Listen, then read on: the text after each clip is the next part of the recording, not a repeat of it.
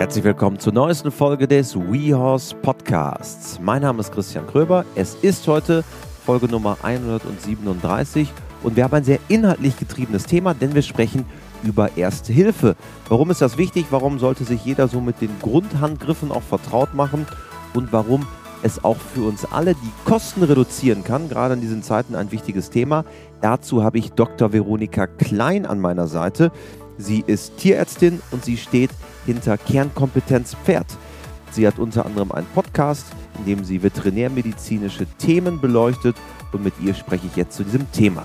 Veronika wird auch Teil von Two Hearts to Mind sein, unserem Jahresstartprogramm ab dem 8.1. Vier Wochen lang widmen wir uns spannenden Themen. Management, da steckt unter anderem Fütterung, Haltung, Erste Hilfe, Hufgesundheit drin, Wohlbefinden, das ist äh, das Mentaltraining, das aber auch Osteo- und Physio-Handgriffe für dein Pferd, Bodenarbeit, Bindung, Vertrauen, konkrete biomechanische Übungen und dann natürlich ein Klassiker Reitersitz mit ganz, ganz konkreten Übungen, wie du dich verbessern kannst. Veronika wird Teil des Ganzen sein. Genauso haben wir großartige Partner mit an Bord, unter anderem Novafone, die medizinische Geräte herstellen und für alle Teilnehmer auch ein kleines Goodie spendieren. Und falls du dabei sein möchtest, es gibt begrenzte Plätze und äh, so langsam schließt sich auch das Fenster, denn wir sind bald voll. Unter weos.com slash go slash Jahresstart findest du alle Informationen und ähm, wie gesagt, ab dem 8.1. geht es los mit two hearts to minds weos.com slash go slash Jahresstart. Und jetzt legen wir los mit dem Podcast mit Veronika. Auf geht's.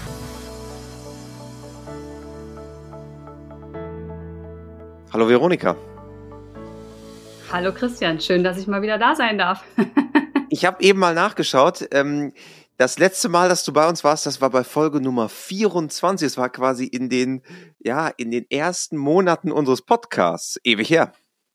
Das ist mal richtig ewig her. Da waren es noch ganz andere Zeiten, in jeglicher Hinsicht. In jeglicher Hinsicht. Wir wollen heute mal ähm, ganz themenspezifisch unterwegs sein und du bist natürlich äh, veterinärmedizinische Expertin, Fachtierärztin und, und, und. Und wir wollen uns heute mal dem Thema Erste Hilfe widmen. Warum, liebe Veronika, sollte ich mich als Reiter oder Pferdemensch mit dem Thema Erste Hilfe auseinandersetzen? Warum? Also vorneweg, haben ist besser als brauchen, nicht wahr? Und es ist natürlich so, dass gerade wenn ich zu Notfällen gerufen werde in der Praxis, also schon alleine das Telefonat, was geführt wird, da merkt man schon, dass die Leute extrem aufgeregt sind. Und das Pferd hat ja Schmerzen und selber Stress. Und das heißt, wenn ich dann selber auch Stress habe, übertrage ich das meinem Pferd. Und ich gebe dem Pferd eigentlich nicht die Sicherheit und die Ruhe, um ihm die Zeit, bis der Tierarzt kommt, quasi zu erleichtern. Das ist schon mal Punkt Nummer eins die mentale Seite, aber auch körperlich ist es natürlich so, dass wenn ich nicht weiß, was ich in der ersten Hilfe zu leisten habe, dann kann ich natürlich Folgeschäden verursachen, die Situation verschlechtern. Im schlimmsten Fall rufe ich den Tierarzt gar nicht an, weil ich das unterschätze, was ich da vor mir sehe. Und dann kann es natürlich ähm, wirklich gravierende Ausmaße fürs Pferd haben, was Krankheit angeht. Und nicht zuletzt, wenn wir gerade in der heutigen Zeit sind, ist das Ganze dann auch mit deutlich höheren Folgekosten ähm, ja, betitelt. Ähm, von daher hat es aus meiner Sicht Zeit, Nerven, Geld, Gesundheit sehr viele Vorteile, wenn wir in der ersten Hilfe geschult sind. Aber es gibt ja Erste Hilfe und Erste Hilfe. Also man kennt das ja jetzt in der Human, im Humanbereich. Den einzigen Erste-Hilfe-Kurs, den ich in meinem Leben je gemacht habe, das war für einen Führerschein. Das ist lange und, her, Christian. Und, und, und, das ist schon lange her. Da habe ich mir halt gemerkt, okay, es gibt eine stabile Seitenlage. Äh, und ich glaube, viel mehr wüsste ich jetzt, äh gut, Herzmassage vielleicht noch. Aber ist es denn wirklich nur, dass man ruhiger ist? Weil eigentlich geht es ja auch darum, Inhalte zu vermitteln. Dass man auch selber Hand anlegen kann, oder ist es gar nicht so wichtig? Doch, definitiv. Also es geht auch darum, zu entscheiden, ähm, aufgrund eines Gesundheitschecks, den ich selber als Pferdebesitzer durchführen kann. Das ist keine Raketenwissenschaft, das kann man in seine Putzroutine einarbeiten, ähm, herauszufinden, muss ich anrufen, kann ich das selber handeln ähm, oder ist es gar keine Handlung notwendig? Also einfach die Entscheidungsgrundlage, um eine sichere, gesunde ähm, Handlung durchzuführen. Das ist sicherlich was. Ähm, es geht darum, Verbände anlegen zu können, ähm, auch einfach Verbandswechsel zu machen zum Beispiel, dass man dem Tierarzt da unterstützend zur Seite steht. Auch das hat wieder äh, auch einen Kostenfaktor natürlich. Ähm, Blutungen stillen zu können, Wundversorgung, ein Riesenthema. Da kann man viele Dinge nicht optimal machen, was dann vielleicht in Narbengewebe oder wildes Fleisch ähm, ausartet. Also auch einfach den Erste-Hilfe-Kasten bestückt zu haben, dass wenn dann Not an Mann ist, man wirklich das passende Desinfektionsmittel hat, das passende Verbandsmaterial und das selber auch korrekt anwenden kann. Also es geht in der Ersten Hilfe wirklich darum, erstens klar diese Entscheidungsgrundlage, aber dann auch selber wirklich Hand anlegen, selber eigenständig was tun, um dem Pferd da zu helfen. Wie sollte ein solcher Verbandskasten aussehen? Also ganz grob gesagt wäre natürlich schon mal schön, wenn wir nur über Verbände sprechen, einfach mal ein entsprechendes Desinfektionsmittel äh, zu haben, etwas zum Säubern, sterile Tupfer, ähm, ein Verband natürlich, Verbandswatte wäre noch ganz gut, eine Verbandsschere ist auch Gold wert, muss man sagen. Ähm, Gerade beim Abnehmen der Verbände ist da die Verletzungsgefahr doch größer, wenn wir jetzt eine Haushaltsschere benutzen. Die ist vorne so ab, abgerundet, ne? Genau. Die, ähm, das ist der Unterschied, dass man quasi nicht mit der normalen haushaltsüblichen Schere da so rein, die vorne ja spitz ist. Genau. Und ähm, mein Tipp wäre einfach beim nächsten TÜV-Besuch wenn quasi der eigene Verbandskasten aus dem Auto äh, ausziehen muss bei Ablaufdatum, dann einfach die Inhalte nehmen und in den Spind legen. Dann ist man, was die Verbandsseite angeht, auf jeden Fall gut ausgestattet. Da sind ja noch einmal Handschuhe dabei ähm, und noch ein paar andere Utensilien und die laufen ja per se nicht einfach ab. Also die werden ja nicht unbedingt schlecht, aber für den Menschen im Auto dürfen wir es nicht mehr verwenden. Aber für den Erste-Hilfe-Kasten im Spind ist das eine super Variante. Du hast eben ja auch gesagt, es geht ja in gewisser Weise auch darum, dass man Kosten spart. Dass man jetzt nicht für die kleinste Blessur schon den Tierarzt kommen lässt, der dann natürlich auch aufschreibt. Ein Thema ist dabei auch, dass die Kosten steigen. Vielleicht bevor wir über Kosten gleich nochmal sprechen. Es ist ja so, dass man dadurch auch das Ganze besser einschätzen kann und sagen kann, okay, brauche ich den jetzt wirklich, ne? Genau, also das äh, ist es doof, wenn man nicht anruft oder zu spät anruft und man hätte anrufen sollen. Das macht am meisten auch Probleme natürlich fürs Pferd sehr groß, plus Folgeschäden, aber auch höhere Kosten. Die andere Variante ist natürlich, man ruft zu früh an, finde ich persönlich jetzt weniger schlimm, aber wenn wir jetzt aufs Portemonnaie gucken, dann lässt sich sicherlich der ein oder andere äh, Tierarztbesuch äh, sparen. Ähm, jeder ist ja so ein bisschen anders im Typ. Äh, es gibt die Helikoptermuttis, sage ich immer, die gerne einmal mehr anrufen. Das kann man dann vielleicht ein bisschen äh, quasi einfangen und die, die quasi zu spät anrufen, weil man es unterschätzt hat, das produziert am Ende natürlich auch mehr Kosten, wenn der Schaden schon da ist. Unterm Strich sage ich auch immer, es ist immer ein Notfall, wenn der Pferdebesitzer Not verspürt. Es muss nicht sein, dass das Pferd unbedingt in Not ist, aber lieber einmal mehr anrufen. Keiner im Notdienst ist böse, wenn er danach wieder auflegt. Man hat zusammen besprochen, es muss keiner kommen und man darf im Warmen sitzen bleiben in der aktuellen Jahreszeit. Von daher ist es gar nicht so die Frage, ob das Pferd gerade Not hat für mich, sondern wenn der Besitzer sich unsicher fühlt und das Bauchgefühl hier irgendwie äh, Alarm schlägt, dann wirklich lieber einmal mehr anrufen, dann kann man das einfach besprechen. Aber man muss ja auch sagen, es hat sich ja sehr viel in den letzten Monaten getan, denn Tierärzte äh, haben die Preise erhöht, beziehungsweise es wird ja, glaube ich, über, über die Bunde, Bundestierärztekammer ja, glaube ich, gemacht, äh, mit der Gebührenordnung, GOT in kurz. Und da reden wir teilweise um eine, über eine Verdopplung der, der Behandlungspreise, oder? Genau, die GOT wurde ja jetzt nach Jahrzehnten angepasst, muss man sagen. Ja, ist natürlich ähm, jetzt sehr schmerzhaft, dass es jetzt in dieses Jahr gefallen ist. Ich meine, die Vorbereitungen dazu sind ja nicht seit gestern am Laufen. Das ist halt ein großes Projekt, wenn man eine Gebührenordnung verändern möchte. Ähm, von daher ist es zeitlich vielleicht ein, nicht nur vielleicht, sondern wirklich ein bisschen politisch unschön, dass es jetzt auch noch mit äh, Strompreisen, äh, Corona und das Ganze zusammenfällt. Auf der anderen Seite muss man sagen, wo gab es in anderen Bereichen seit 20 Jahren keine Preiserhöhung? Äh, es fängt ja schon beim Equipment äh, von Röntgengeräten an.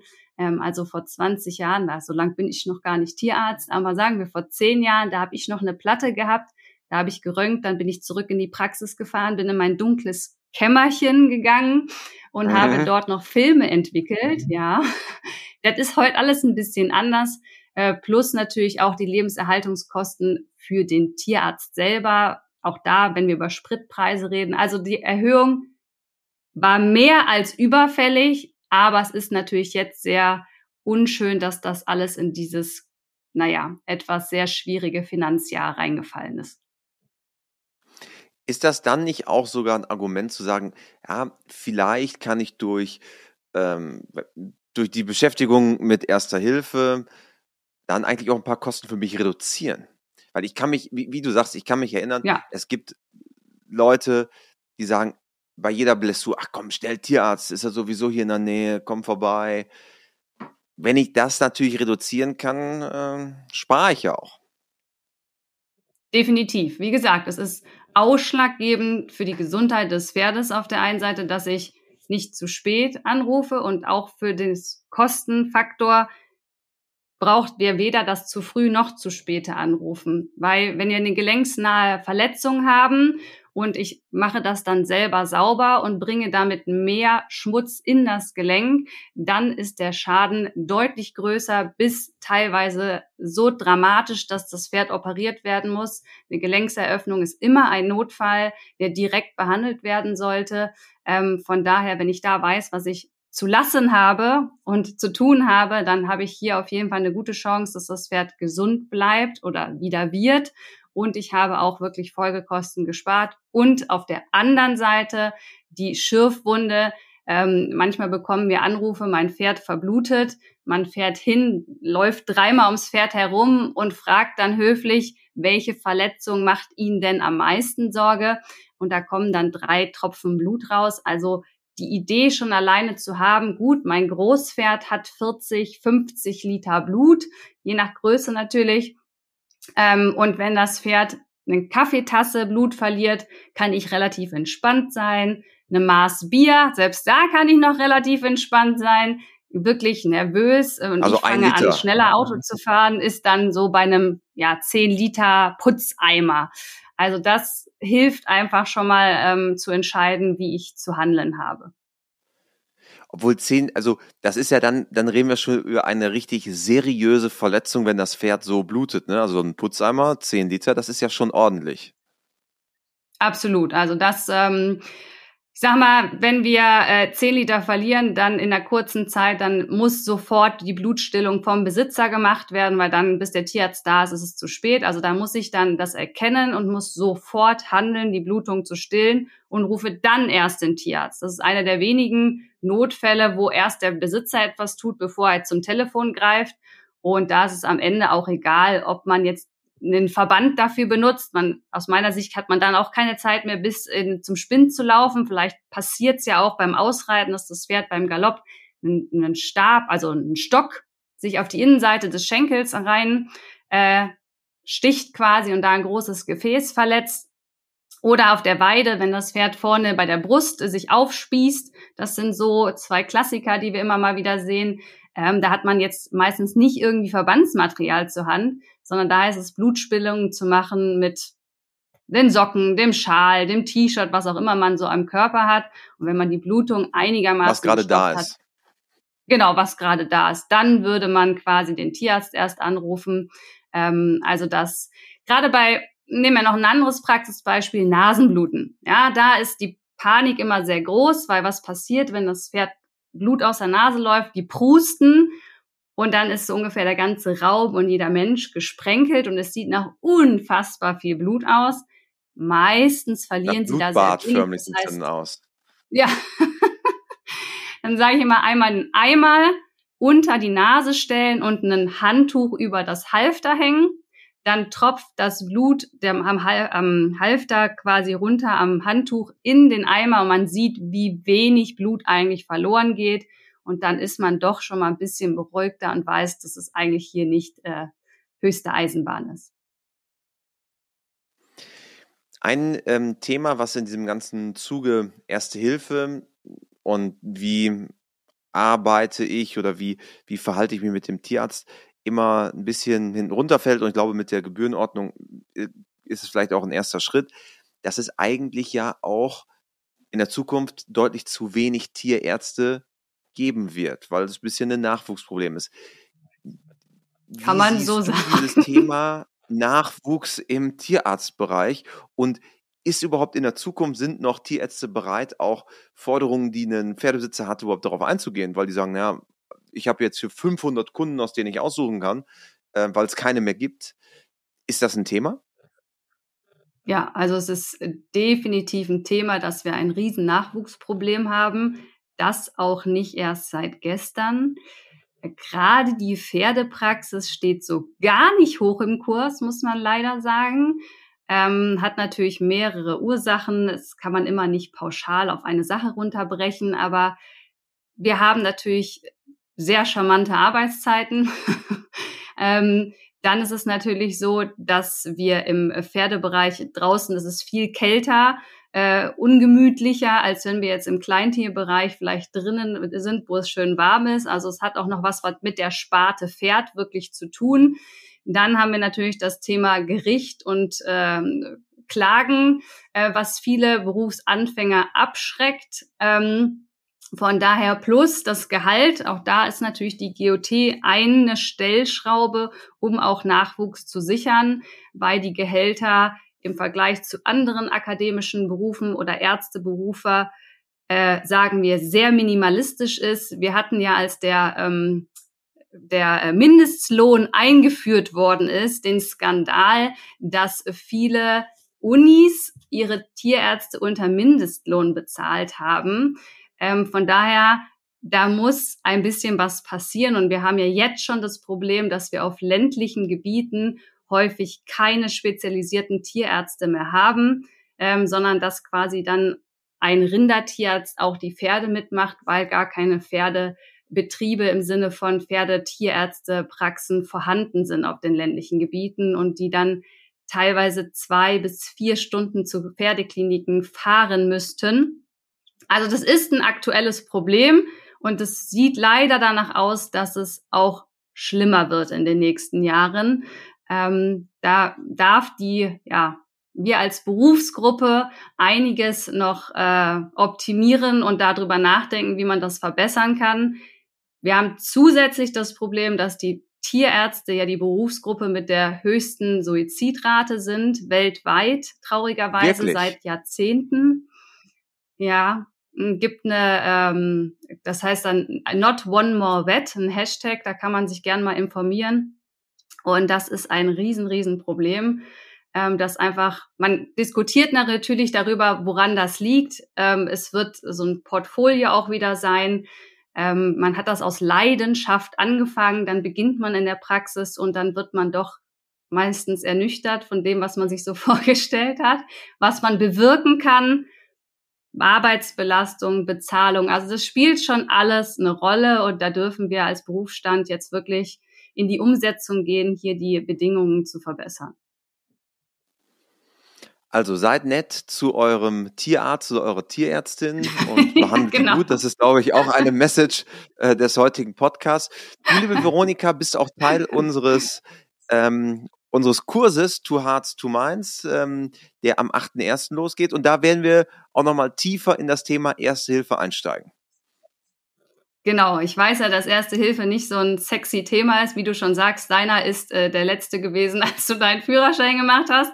Das heißt, ich habe mir da natürlich einiges einfallen lassen. Wir machen Quizrunden und ganz praktische Sets, die wir zusammenstellen. Also es ist hands-on von vorne bis hinten und ich verspreche, es wird alles aber nicht langweilig. und wir werden da die Erste Hilfe fürs Pferd ähm, sehr, sehr interaktiv aufbauen, damit jeder am Ende was in der Hand hält und dann auch selber am Pferd sofort tätig werden kann. Wunderbar, da werde ich dann meine Kenntnisse so ein bisschen wieder auffrischen.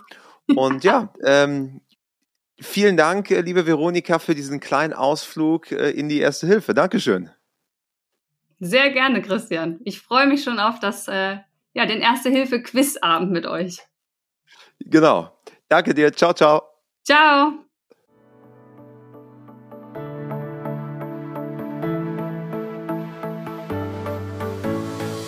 Diese Folge wurde produziert von Mara Landwehr. Mein Name ist Christian Kröber. Hier alle bei WeHorse wünschen euch schöne Weihnachten, einen guten Rutsch. Wir haben natürlich auch noch Podcast-Folgen für Weihnachten und äh, für die Zeit zwischen den Jahren.